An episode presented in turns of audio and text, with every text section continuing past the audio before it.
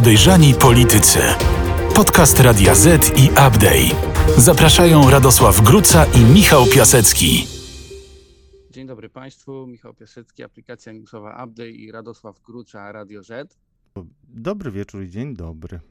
E, Zapraszamy na nasz e, podcast Podejrzani Politycy, w którym podglądamy i podejrzewamy polityków, a także pokazujemy Państwu pewne mechanizmy i zasady. Uczymy Państwa pewnej podejrzliwości wobec polityków i tego, w jaki sposób funkcjonują.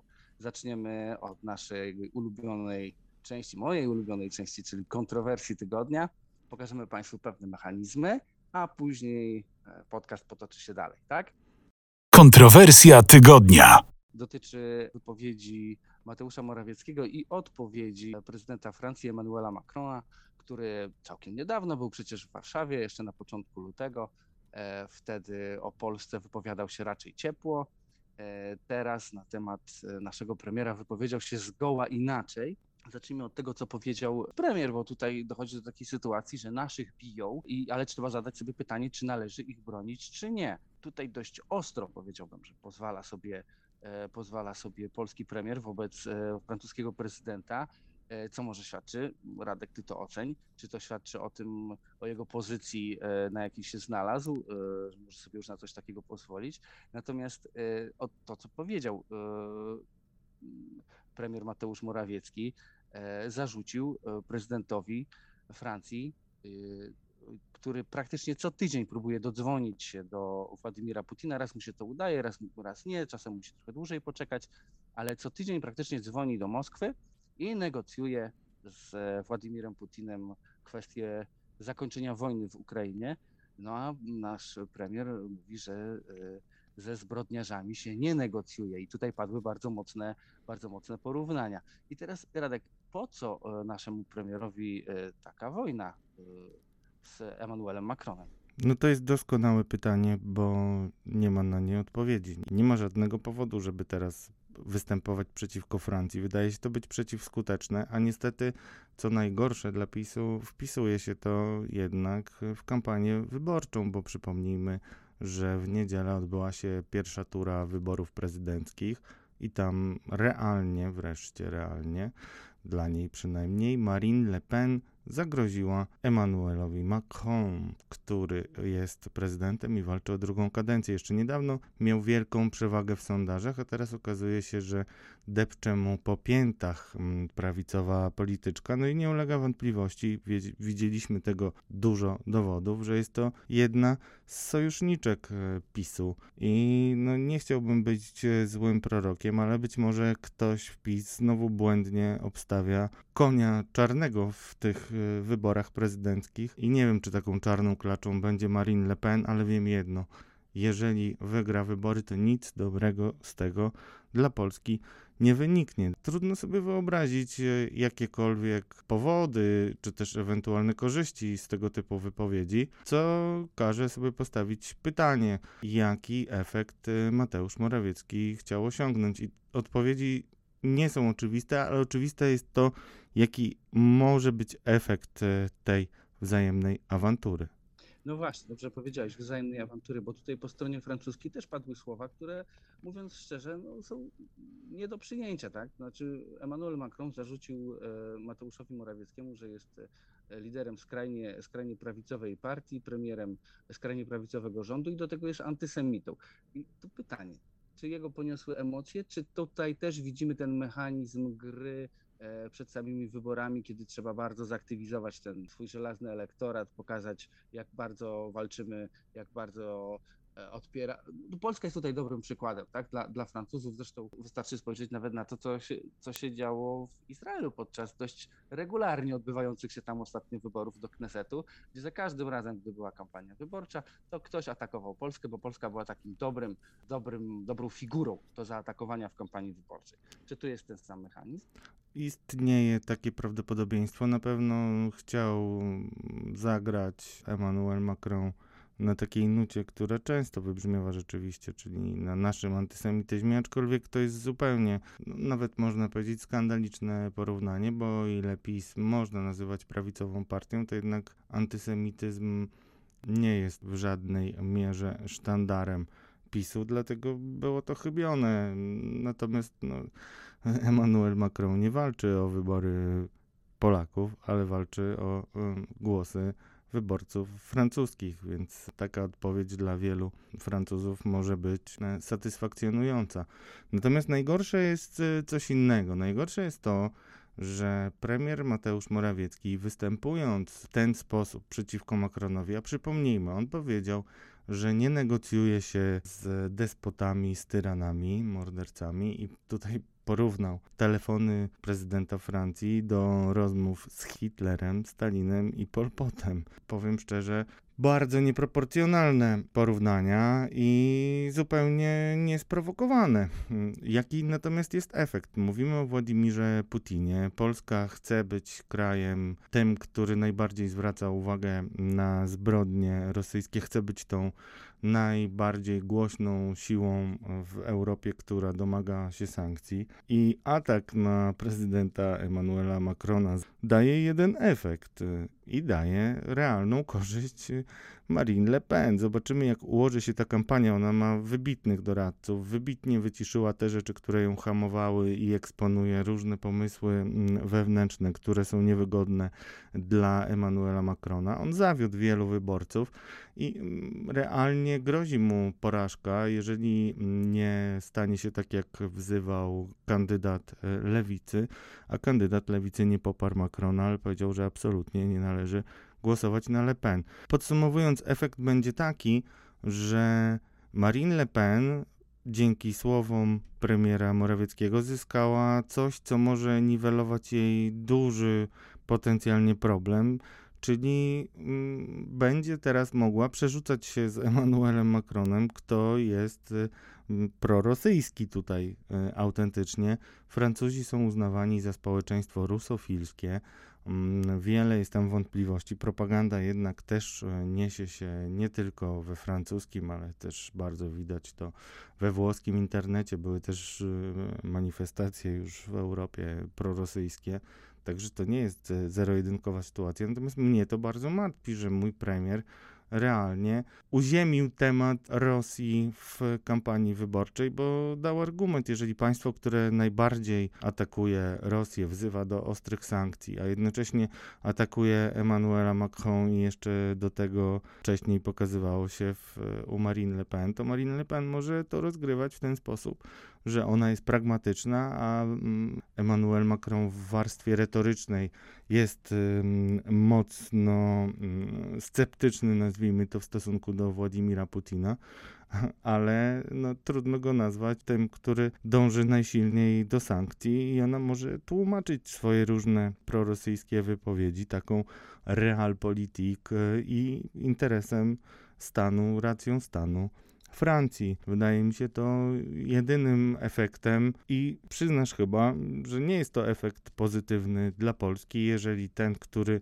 po pierwsze może wygrać wybory, no już y, poważną zadrę ma, to jest primo, a po drugie, że niwelujemy możliwą przewagę Emmanuela Macrona, który jednak jest demokratą i nie jeździł po pożyczki do Moskwy, tak jak to robiła Marine Le Pen. To właśnie zastanawiam się nad tym i szczerze mówiąc nie wiem, czy nie ma tu takiej y, politycznej gry że tak powiem, na dwie nóżki na wszelki wypadek, dlatego że nasze relacje z Francją, no one są siłą rzeczy od dawien dawna dość, e, może nie, że napięte, to za dużo powiedziane, no ale one nie są najlepsze, tak? Po tym jak przewali się e, burza kampanii wyborczej, no to wiele słów będzie można zrzucić na karp tego, że była kampania, tak mówiliśmy, no ale teraz trzeba żyć dalej, więc musimy się jakoś układać.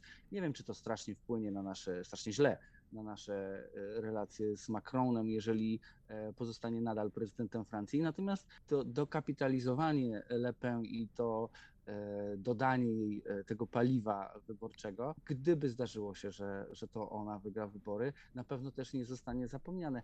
Co realnie oznacza jej potencjalne zwycięstwo? Pytam o, o kontekst Polski, ale przez pryzmat naszego rządu, tak?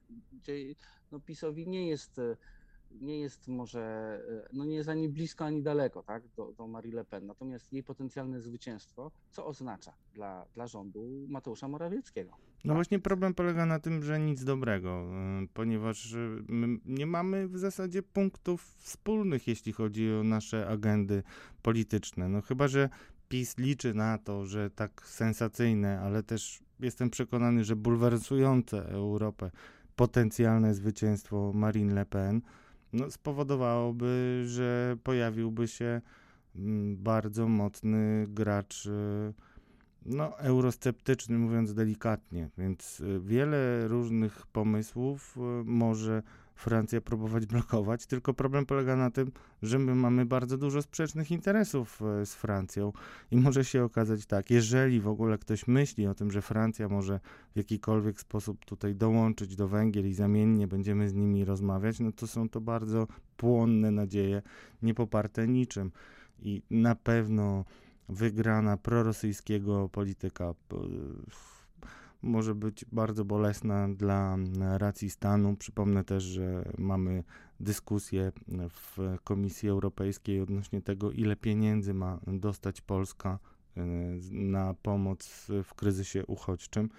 No, nie sądzę, żeby tak dbająca o Francję polityczka e, byłaby skłonna do udzielania jakiejś większej pomocy, bo będzie koncentrować się na pewno na interesach francuskich kosztem integracji europejskiej, kosztem uprawnień komisji.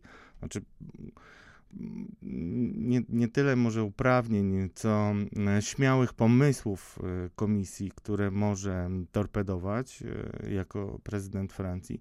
No ja nie widzę tutaj absolutnie żadnych korzyści. Natomiast jak już powiedziałeś o tym, że my daliśmy jej paliwo, to ja też przypomnę, że rzeczywiście daliśmy jej paliwo do limuzyny, którą przyjechała do Warszawy i, i tutaj była przyjmowana, jak mówili eksperci, z protokołem, jakby była co najmniej już prezydentem Francji, a co najmniej premierem. W związku z czym mm, na pewno nam to wielu przyjaciół w Europie, która nie jest y, entuzjastycznie nastawiona do prawicy, szczególnie radykalnej, na pewno nam to nie przysporzy wielu sojuszników. To przenieśmy się teraz troszeczkę z nadsekwany w kierunku Wisły, chociaż cały czas pozostajemy jedną nóżką na zachodzie ponieważ do Polski, i to chcieliśmy omawiać jako wydarzenie tygodnia, a teraz możemy omówić jako wydarzenie, które się koniec końców nie odbyło, ale do Polski miała przyjechać Ursula von der Leyen z dworkiem pieniędzy, e, które jak już wspominaliśmy Polsce się należą. I przyjechała, ani, przyjechała, ani... a pieniędzy nie było, natomiast sukces Dokładnie. był. Znaczy to bardzo... Tego pieniędzy, pieniędzy koniec końców nie ma, a o tym mieliśmy rozmawiać. No i właśnie, no pieniądze są e, kluczowe dla polityki rządu, już o tym rozmawialiśmy i będziemy rozmawiać, natomiast mogę powiedzieć, bo rozmawiałem e, w kręgach e, polskich europosłów, że oni wyraźnie próbują teraz powiedzieć, że najważniejszymi pieniędzmi, jakie są nam potrzebne, to kwoty jak najwyższe na opiekę nad uchodźcami. Cieszę się, że jest to stawiane, natomiast no, ja bym jednak to rozpatrywał w pakiecie, tym bardziej, że y, kluczem do pozyskania pieniędzy są dość proste zmiany, które można uchwalić w Sejmie. I chodzi oczywiście o ustawę o likwidacji Izby Dyscyplinarnej. Tutaj taki. Tak jest, czyli to, o czym rozmawialiśmy prawie cały w zeszłym tygodniu, prawie cały nasz podcast. Tak, dokładnie. I mówiliśmy wtedy, że klucze do rozwiązania ciągle dzierży PSL, dlatego przypominaliśmy, że to jest 5 minut y, PSL-u. I właśnie od y, polityka PSL-u Piotra Zgorzelskiego dowiedzieliśmy się już na początku tygodnia, że najprawdopodobniej ta sprawa jeszcze nie będzie załatwiona, znaczy nie będzie przyjętej ustawy. Jak to powiedział Piotr Zgorzelski, e, prawdopodobnie e, jeszcze Kaczyński e, zrobi jedno okrążenie ze Zbigniewem Ziobro. No i tak to wygląda, więc spór będzie. Natomiast rzeczywiście z Brukseli dochodzą takie głosy, że to jest kwestia załatwiona i też ludzie w Komisji Europejskiej są przekonani, że ta ustawa o likwidacji będzie przyjęta. Co ciekawe, można już powiedzieć i zdradzę tutaj Państwu, jaka może być argumentacja PSL-u przy okazji przyjmowania tej ustawy.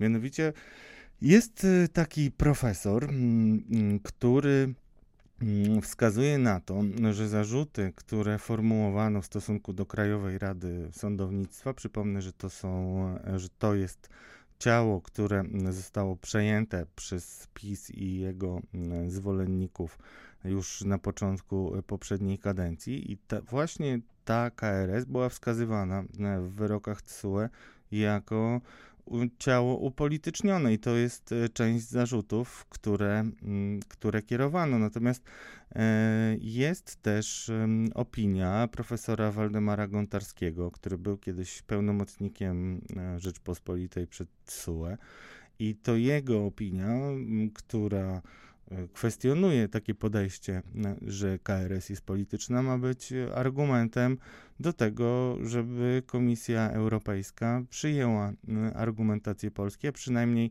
na tyle była wyrozumiała, żeby uznać, że taka ustawa, którą proponuje prezydent, załatwia sprawę. Myślę, że to będzie duży cios też dla opozycji i może nauczka, ponieważ opozycja bardzo ostro e, i pryncypialnie podchodziła do tematu i mówiła, że ci wszyscy sędziowie, którzy byli nominowani przez e, KRS, zaakceptowani mm, na poszczególne stanowiska, są w pewien sposób skażeni.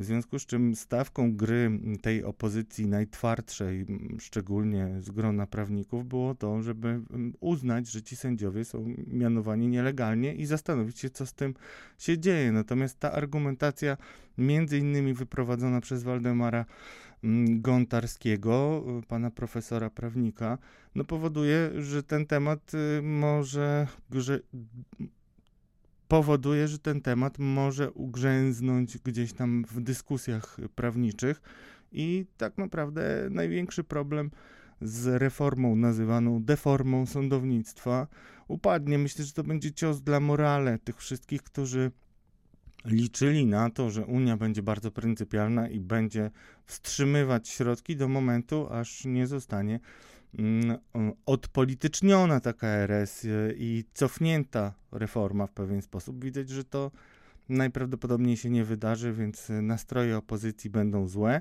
a co ważniejsze, Znowu by to oznaczało, że nasza opozycja stawia cele i oczekiwania, które nie są realne do osiągnięcia, a jednak polityka to jest sztuka osiągania celów. Jeżeli tak wysoko się licytuje mm, i tak e, wysokie wymagania się stawia e, władzy, które mm, nie są od razu popierane przez Komisję Europejską wprost, no to potem e, PiS będzie triumfował i będzie mówił, że od początku miał rację, że komisja się cofnęła, tak jak zresztą mówi to o Rosji i o tym, że dzisiaj Unia Europejska mówi polskim językiem, co jest jednak dość e, dużym nadużyciem. W związku z czym myślę, że e, ten element sporu może gdzieś tam zostać wygaszony, co wcale nie znaczy, że komisja nie będzie starała się jednak e, blokować e, środków w inny sposób. Natomiast te środki, miliardy z KPO na pewno popłyną i na pewno mm, no, Komisja Europejska i Unia Europejska będzie musiała się pochylić nad tym, żeby przyznać nam duże bardzo kwoty, bo obciążenie mm, taką liczbą uchodźców. E, PiS przypomina, że 2,5 miliona Ukraińców uciekło do Polski, 700 tysięcy jest już zarejestrowanych w bazie PESEL, w związku z czym to jest na pewno mocny argument na rzecz tego, żeby pozyskać jak największe pieniądze, by im pomagać. Tak, zwłaszcza, że tutaj jeszcze wywołujemy do odpowiedzi przypadek Turcji, tak? która, e, która dostała pieniądze za przyjmowanie uchodźców, a co podkreśla premier Morawiecki, my przyjmujemy kobiety i dzieci. Tak, i to, jest, e, to są miliardy, które e, załatwił sobie Erdogan, żeby nie dopuścić do tego, żeby ci uchodźcy przeprawiali się E, drogą morską czy każdą inną i trafiali do Unii Europejskiej. I to jest wyraźny zarobek dla Turcji. Niemniej jednak, no, coraz głośniej się mówi o tym, że PiS bardzo chętnie przyjmował uchodźców właśnie po to, żeby zapewnić sobie jeszcze większe środki i też pozycję negocjacyjną w innych sprawach. Jesteśmy dzisiaj prze... Polska jest dzisiaj dzięki wojnie, chociaż to brzmi obrzydliwie, no, bardzo ważnym państwem w Unii Europejskiej, e, którą trzeba słuchać e, nie tylko dlatego, że mamy prawo się obawiać, że jeżeli Ukraina by upadła, to my będziemy następni. No, takie obawy były mm, w sferach rządowych. I mogę Państwu ujawnić, bo słyszałem to w bardzo wielu źródłach, nie tylko z okolic Pałacu Prezydenckiego, ale i Nowogrodzkiej, i też rządu, że rząd realnie obawiał się, że Ukraina upadnie w ciągu trzech dni i my będziemy następni. I no cóż, drodzy Państwo, tylko Bóg raczy wiedzieć, e, czy tak by było. Niemniej jednak szczęśliwie się tak nie stało. I na pewno, mm, na pewno przykre jest to, że to daje paliwo polityczne odwracające uwagę od wielu problemów, które już PiS y, nam e, niestety w związku ze swoją nieporadnością, czy też może zbytnim zacietrzawieniem e, sprawił. I tutaj należy wymienić i Polski Ład, i takie bardzo niekonsekwentne pomysły na to, żeby walczyć z inflacją. No, najlepszym przykładem na to, że wszystko teraz będzie zwalane na Władimira Putina, jest to, że inflacja jest już dzisiaj nazywana putinflacją i wszystkie ustawy, które są przyjmowane e, teraz ekspresowo w Sejmie, są e, tłumaczone tym, że mamy wojnę i musimy reagować na wojnę. No, społeczeństwo na pewno w dużej mierze taką argumentację przyjmie. Tydzień temu, jak rozmawialiśmy, e, wspomniałeś o swoich informacjach na temat użycia oprogramowania szpiegującego Pegasus e, w okolicach Solidarnej Polski, w, w bezpośrednim otoczeniu Zbigniewa Ziobry. E, natomiast co się okazuje, że chyba nie tylko Zbigniew Ziobro i nie tylko Solidarna Polska mają problemy z Pegasusem. No właśnie musimy to wyjaśnić wszystkim naszym słuchaczom. Mm, kiedy nagrywaliśmy ten podcast, nie dostaliśmy jeszcze odpowiedzi z Ministerstwa Sprawiedliwości, które zdementowało im pogłoski o tym, że mm, telefony y, kierownictwa ministerstwa schakowano. Natomiast e, no, ja ciągle nie mam jasnej odpowiedzi, jeśli chodzi o Patrycję Kotecką, ale to zostawmy. Patrycja Kotecka nie odpowiedziała na moje pytanie, czy dostała komunikat od Apple w sprawie e, włamania. Natomiast e, powiedziała, że telefon nie został schakowany. No, Myślę, że to kiedyś będzie mm, jeszcze mm, warte mm, no, drobiazgowego wyjaśnienia, tym bardziej, że Mariusz Gierszewski przyniósł informację o tym, że coś dziwnego stało się z telefonem prezesa TVP Jacka Kurskiego.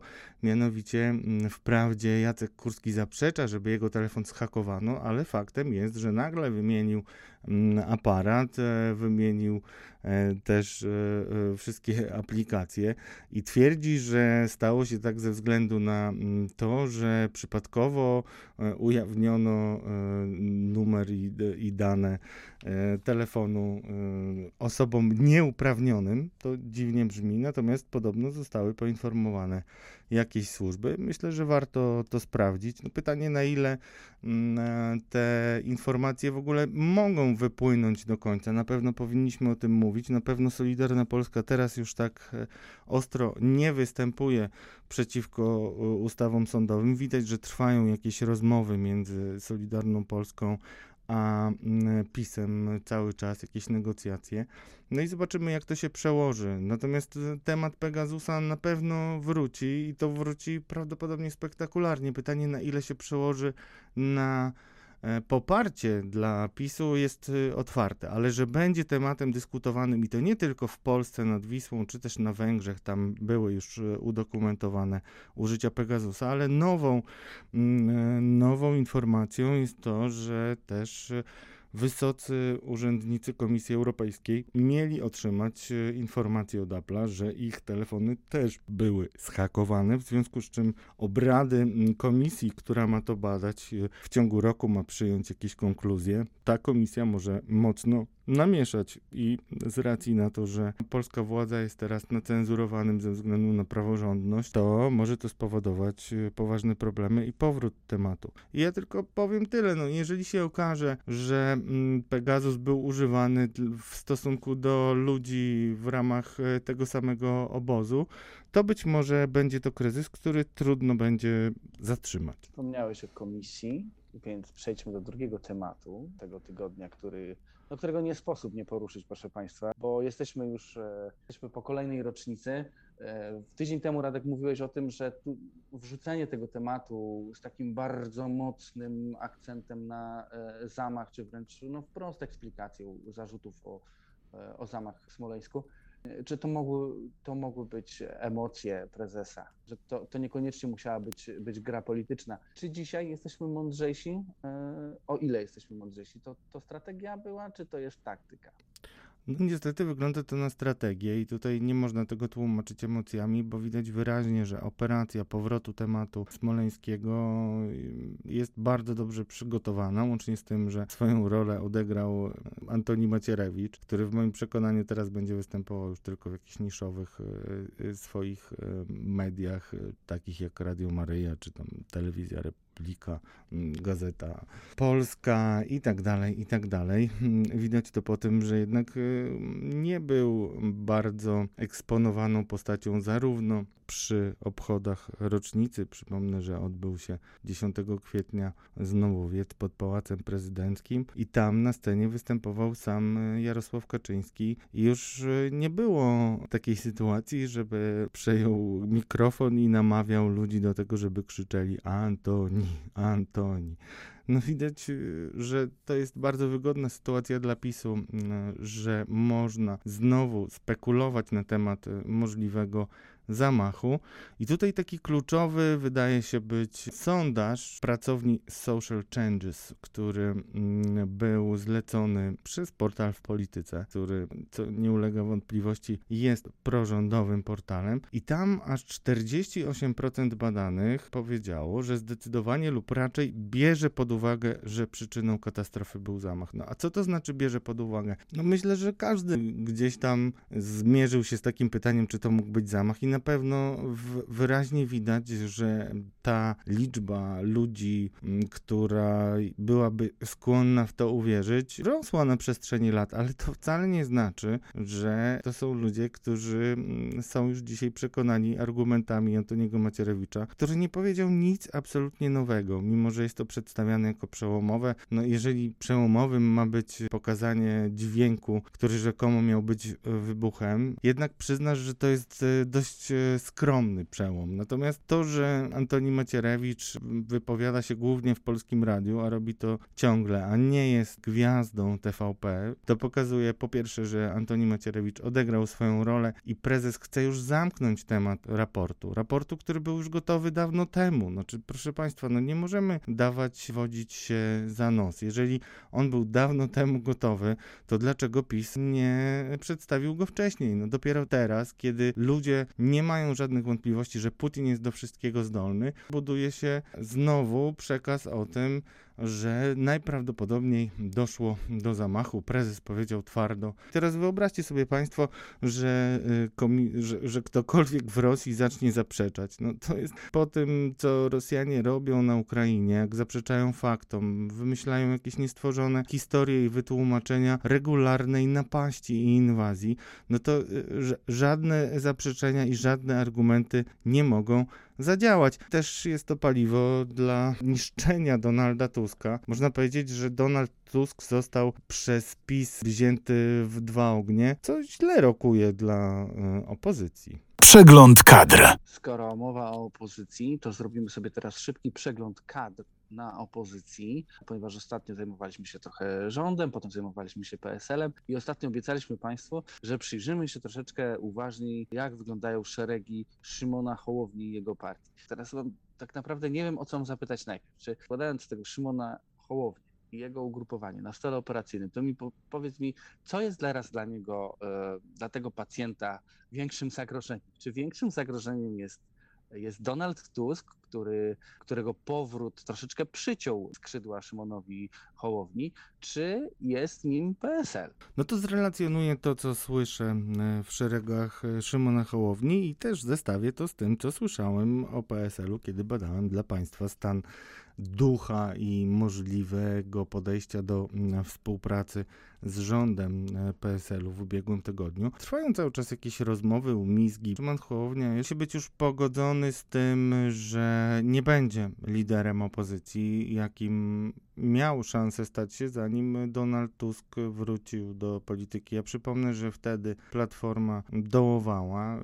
Przywództwo Borysa Budki okazało się być no, dla tej partii bardzo niebezpieczne. Nawet było po kilkanaście procent. I e, bywały sondaże, kiedy Szymon Hołownia bardzo mocno deptał po piętach Platformie Obywatelskiej. Widać wyraźnie, że z jednej strony stracił impet i chyba brakuje mm, jakichś mocnych pomysłów, mimo że inicjatywy posłów wydają się być bardzo sensowne. Było kilka takich aktywności, o których warto powiedzieć, kilka uchwał dotyczących Ukrainy, które zgłaszano. Radzą sobie dobrze, ale to się nie przekłada na sondaże i nie przekłada się na informacje, które by y, wyborców jakoś mogły porwać albo przynajmniej uwieść. No i teraz współpraca z PSL-em wydaje się być bardzo korzystna dla obu stron. Z jednej strony jest to, co PSL-owcy w rozmowach ze mną nazywali fasadowością tej partii, to znaczy, że jest fasada, a nie ma tam żadnych wnętrzności, bym powiedział, politycznych, czyli są ci liderzy, którzy obecni są w telewizjach, wypowiadają się, mają swój czas w Sejmie, ale z drugiej strony nie widać za bardzo pracy struktur w terenie. I to jest coś, czego brak może zapełnić y, PSL, bo PSL, jak mówiliśmy, ma bardzo silne struktury w terenie i zawsze miał w wyborach samorządowych to najlepiej widać, dlatego taki alians może spowodować, y, że Szymon Hołownia razem z PSL-em i być może też z ludźmi Gowina, którzy też y, uczestniczą w takich rozmowach, będzie taką propozycją centro-prawicową, ale przede wszystkim, drodzy Państwo, Państwo, tutaj y, warto jest powiedzieć o jednym potknięciu PiSu, które być może mm, będzie owocować y, bardzo poważnymi problemami w przyszłości. I to jest taka klątwa piątki dla zwierząt. Mianowicie piątka dla zwierząt, forsowana wbrew, y,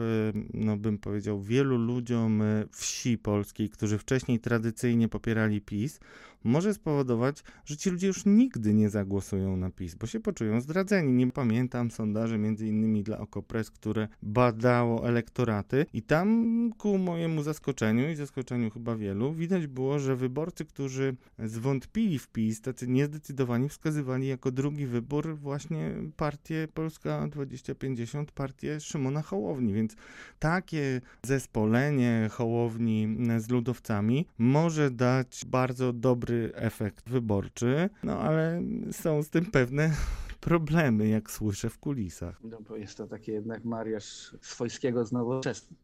Trochę tak, ale, ale, ale, ważniejsze jest to, że, że znowu mamy problem e, największy, jaki mają politycy, problem zaufania. My jesteśmy w ogóle nieufnym społeczeństwem i zarówno jedna, jak i druga strona obawia się, że zostanie w pewien sposób skonsumowana, zmarginalizowana, czy też e, łupy nie będą rozkładać się proporcjonalnie. I to jest bardzo ciekawe, czy uda się mimo wszystko zaufać nawzajem sobie. Tak jak kiedyś, przypomnę, trochę złośliwie Paweł Kukis zaufał Władkowi i mocno go wspierał. Dzięki temu, mm, że się porozumieli, też e, PSL na pewno zyskał na tyle bezpieczną ilość głosów, że wszedł do parlamentu. No ale niemniej jednak to może być e, pewnym punktem odniesienia dla Szymona Hołowni. Natomiast ważniejsze w omawianiu opozycji jest jednak to, jak ta ofensywa, którą rozpoczął PiS, może wpłynąć na notowania Donalda Tuska. I powiem szczerze, myślę, że Donald Tusk ma dużo do przemyślenia i y, jego sytuacja będzie trudna do polepszenia w stosunku do tego, co się dzieje teraz na Ukrainie. Są przynajmniej dwa czynniki, drodzy Państwo, które mogą być poważnym problemem dla Donalda Tuska. Rozmawiam też z ekspertami od politycznego marketingu i ja na razie nie widzę żadnego pomysłu, który mógłby te dwa problemy załatwić. Okej, okay. jakie dwa problemy masz na myśli? Jakie to są czynniki? No to o jednym już e, rozmawialiśmy, czyli katastrofa smoleńska i to jest mniejszy problem dla Donalda Tuska, bo on był tyle razy oskarżany już o to, że jakkolwiek przyczynił się do tego, czy organizował wizyty wbrew e, Lechowi Kaczyńskiemu, rozdzielone i tak dalej, i tak dalej. No te zarzuty, no nie będę ich powtarzał nawet, bo niektóre są kompletnie absurdalne, natomiast no, był wtedy premierem, jego odpowiedzialność na pewno będzie eksponowana. No i ta Odpowiedzialność nakłada się na drugi element, czyli potworną wojnę, która dzieje się na Ukrainie. Wojnę, która jest uznawana za efekt zbytniej pobłażliwości Zachodu. Tutaj taką dziewczynką do bicia jest Angela Merkel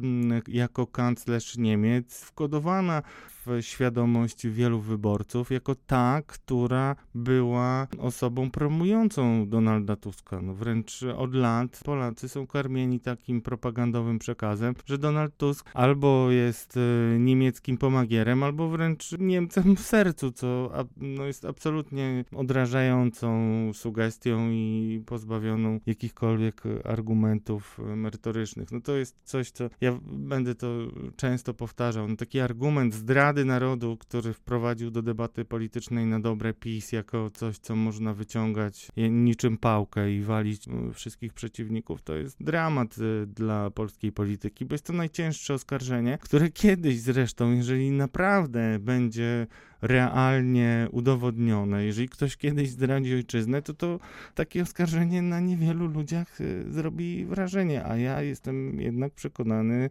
że rachunek prawdopodobieństwa wskazuje, że nawet w Polsce są jacyś zdrajcy e, polskiego interesu, są szpiedzy, są ludzie, którzy realizują obce agendy i bynajmniej nie są to politycy, którzy odgrywali najważniejsze role w polityce. Trudno takie zarzuty moim zdaniem postawić Tuskowi, Buzkowi, który był przewodniczącym parlamentu i wielu, wielu innym. Dlatego mówię o tym miksie. Z jednej strony mamy Donalda Tuska i katastrofę, którą no, wskazuje się, że, że jednak to była e, rosyjska inspiracja, mimo że e, zostawiono sobie furtkę, żeby powiedzieć o tym, że nie ma jeszcze wiadomych sprawców. To jest sprytny zabieg.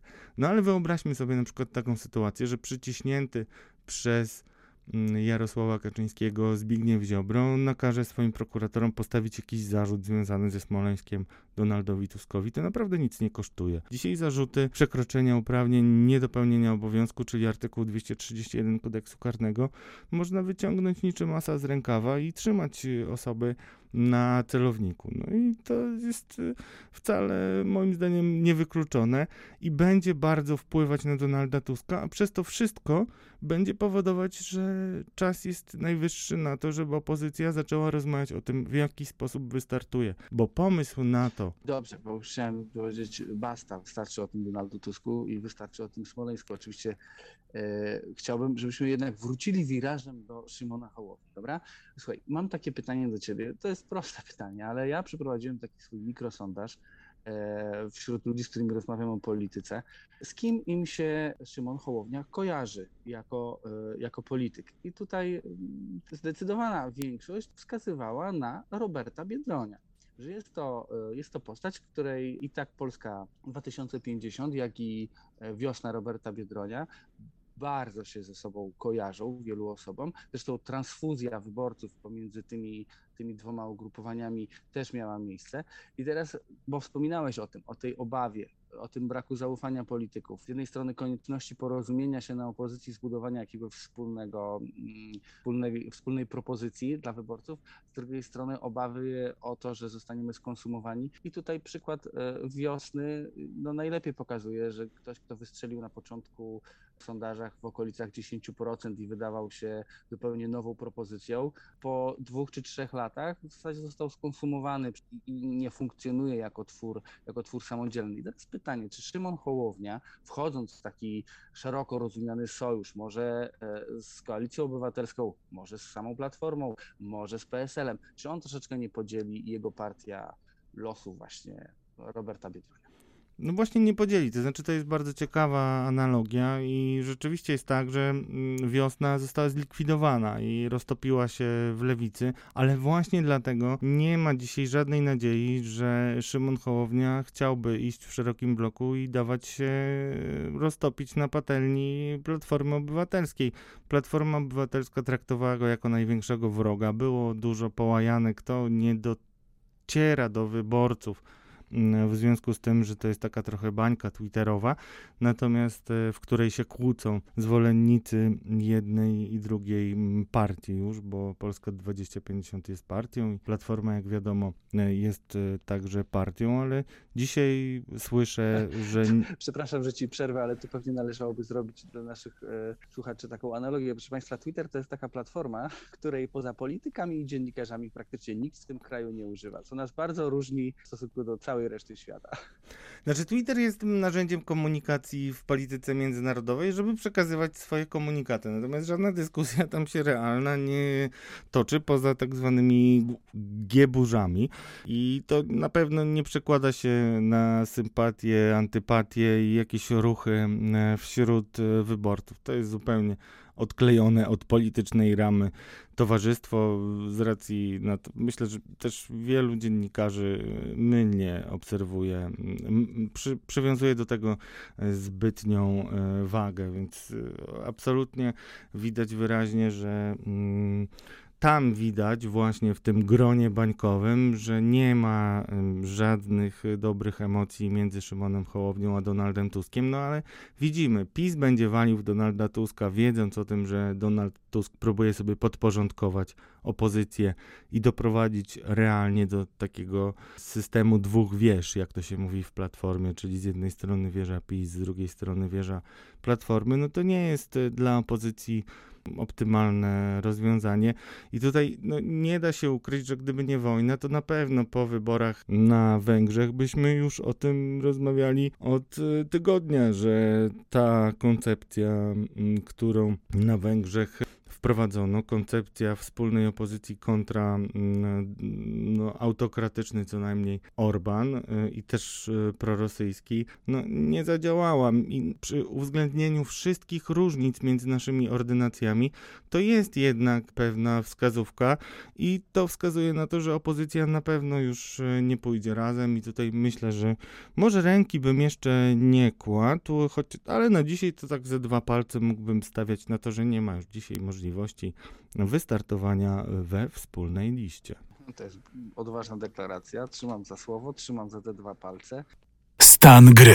w którym ocenimy naszą polityczną giełdę i notowania z tego tygodnia, e, kto może być zadowolony ze swojego urobku, swoich, e, swoich akcji, a kto, kto niekoniecznie.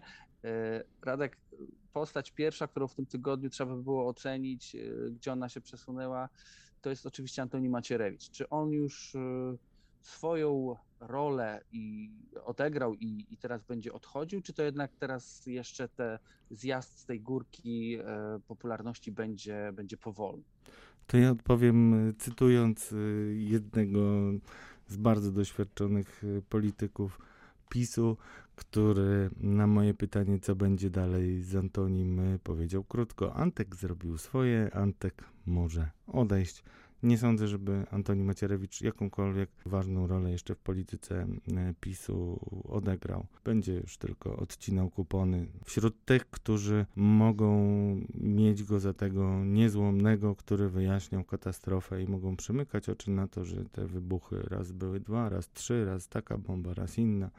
Jest masę nieścisłości, zero przełomów i na pewno Antoni Macierewicz, wbrew pozorom, jeżeli cokolwiek zyskał na tym, co się stało w 12. rocznicę, to raczej to, że nie jest jeszcze dalej i bardziej marginalizowany. Natomiast on na pewno nie jest e, zwycięzcą i mimo, że będą jeszcze e, zapowiedziane różne kroki ze strony Jarosława Kaczyńskiego, to ja zwracam uwagę na drobne e, słowa, które padają z ust Jarosława Kaczyńskiego, e, prezesa PiSu i on powiedział, że to jest kwestia kilku tygodni nawet być może jakiekolwiek ruchy. W związku z czym niewykluczone, że to będzie areną dla Solidarnej Polski i dla Zbigniewa Ziobro. No to jak jesteśmy przy Zbigniewie Ziobro, który powraca jak bumerang w każdym naszym e, jednym podcaście, e, to ten, jak oceniasz ten miniony tydzień na politycznej giełdzie dla niego, zważywszy na to, o czym wspomniał Piotr Skorzelski, że zostaje, został wzięty na kolejne, kolejne okrążenie z tematem sądu. Już tak odchodząc od y, najostrzejszej walki na haki, która jeśli będzie miała miejsce, to mm, po ewentualnej kłótni i rozstaniu w trakcie kampanii wyborczej. Wiadomo, że hak jest y, wtedy najmocniejszy, kiedy leży w szafie i jest y, takim zagrożeniem dla tych, którzy nie zrobią tego, czego od nich oczekujemy. Hak użyty może być tylko raz i potem albo się obronisz, albo najczęściej dużo stracisz. Ciekawe jest to, że widzę po mm, trybunie Solidarnej Polski, którą jest na, nasz dziennik, bo ojciec Rydzyk sobie y, Zbigniewa Ziobro szczególnie umiłował. I tam po lekturze naszego dziennika widać wyraźnie, co gra, jakie są nowe tematy Solidarnej Polski. I teraz właśnie Marcin Warchoł, e, bardzo aktywny polityk Solidarnej Polski, udzielił wywiadu, w którym mówił o tym, że trzeba walczyć o prawa chrześcijan. Być może będzie modyfikowany ten um, artykuł o obrazie uczuć religijnych, więc widać, że Zbigniew Ziobro może stawiać na ten elektorat, e, który mimo wszystko, tak jak elektorat Antoniego Macierewicza, czyli mimo wszystkich znaków na ziemię wskazujących na to, że Antoni Macierewicz konfabuluje, manipuluje i tak dalej, to pozostają przy nim. I tak samo może być u Solidarnej Polski z tą różnicą, że ci ludzie, którzy zostają przy kościele osłabionym bardzo pedofilskimi skandalami i taką retoryką mm, o tym e, mówiącą, żeby zabrać pieniądze kościołowi, żeby być może wypowiedzieć konkordat, jaki podpisał Watykan z Polską, to może być rezerwuar głosów e, dla Zbigniewa Ziobry, bo przypomnę o jednej rzeczy. Zbigniew Ziobro ma pełne teczki w prokuraturze zgłoszeń dotyczących ukrywania pedofilii, a ciągle nie mamy żadnej spektakularnej sprawy, która by wskazała na to, e, co widać gołym okiem, to znaczy, że hierarchowie popełnili przestępstwo ukrywania pedofilii. E, też coraz mniej spraw jest głośnych medialnie. Prokuratura tutaj może wiele rzeczy dusić w zarodku. I to jest argument, dla którego wielu hierarchów z takimi problemami może dla Zbigniewa Ziobry zrobić dużo przysług, które potem się przekładają na poparcie.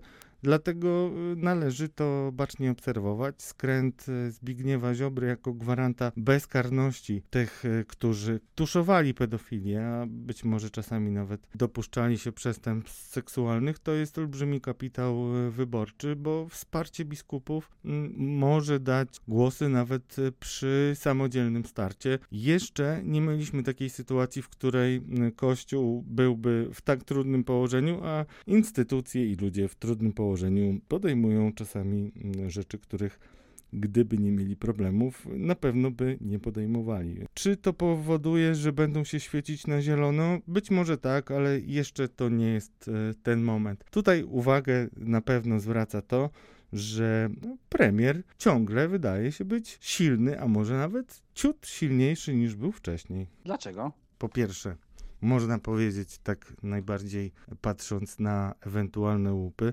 że odbił mm, resort rozwoju od e, pana e, Nowaka, który, jak wiadomo, poświęciliśmy mu dużo e, uwagi w pierwszym podcaście. Minister Nowak został spektakularnie szczyszczony przez premiera Morawieckiego i nowym ministrem ma być Waldemar Buda, który nie ma żadnych w zasadzie sukcesów, bo najpierw był odpowiedzialny za wdrażanie piątki dla zwierząt, która upadła. Teraz on zabiega o pieniądze i tak zabiega, że jakoś skutecznie ich nie utrzymujemy, ale ma inną ważną cechę lojalny w stosunku do Mateusza Morawieckiego. I mimo, że ciągle będę się upierał, że Jacek Sasin jest y, najsilniejszy i nic nie zagraża y, jego pozycji w PiSie, to jednak musi uznać to, że mm, jego człowiek, y, którym był mm, minister Piotr Nowak, no, stracił pozycję i to też jest sygnał, który mm, dla ludu pisowskiego może być istotny, może wskazywać na to, że może zamiast tego pomysłu, by zapukać z jakąś sprawą do Jacka Sasina, to będzie się pukać do ludzi Mateusza Morawieckiego. Na dziś y, Mateusz Morawiecki mm, widać, że czuje się coraz pewniej. Nawet, drodzy Państwo, mówiło się o tym, co y, zdaje się być jednak plotką, ale mm, i z istotnym elementem, że w ogóle o tym się rozmawia, że jego nominat e, Paweł Borys, e, czyli szef e, Polskiego Funduszu Rozwoju, mógłby być brany pod uwagę jako ewentualne zastępstwo dla mm, Adama Glapińskiego, który dziś wydaje się być największym obciążeniem dla PiSu, ale o tym i o putinflacji, i o różnych y, zamętach, y, które powodują bizantyjskie, jak to się pisze, rządy prezesa NBP, będą obiektem naszych badań w kolejnych odcinkach. No to pięknie zapowiedziałeś nasze następne spotkanie ze słuchaczami.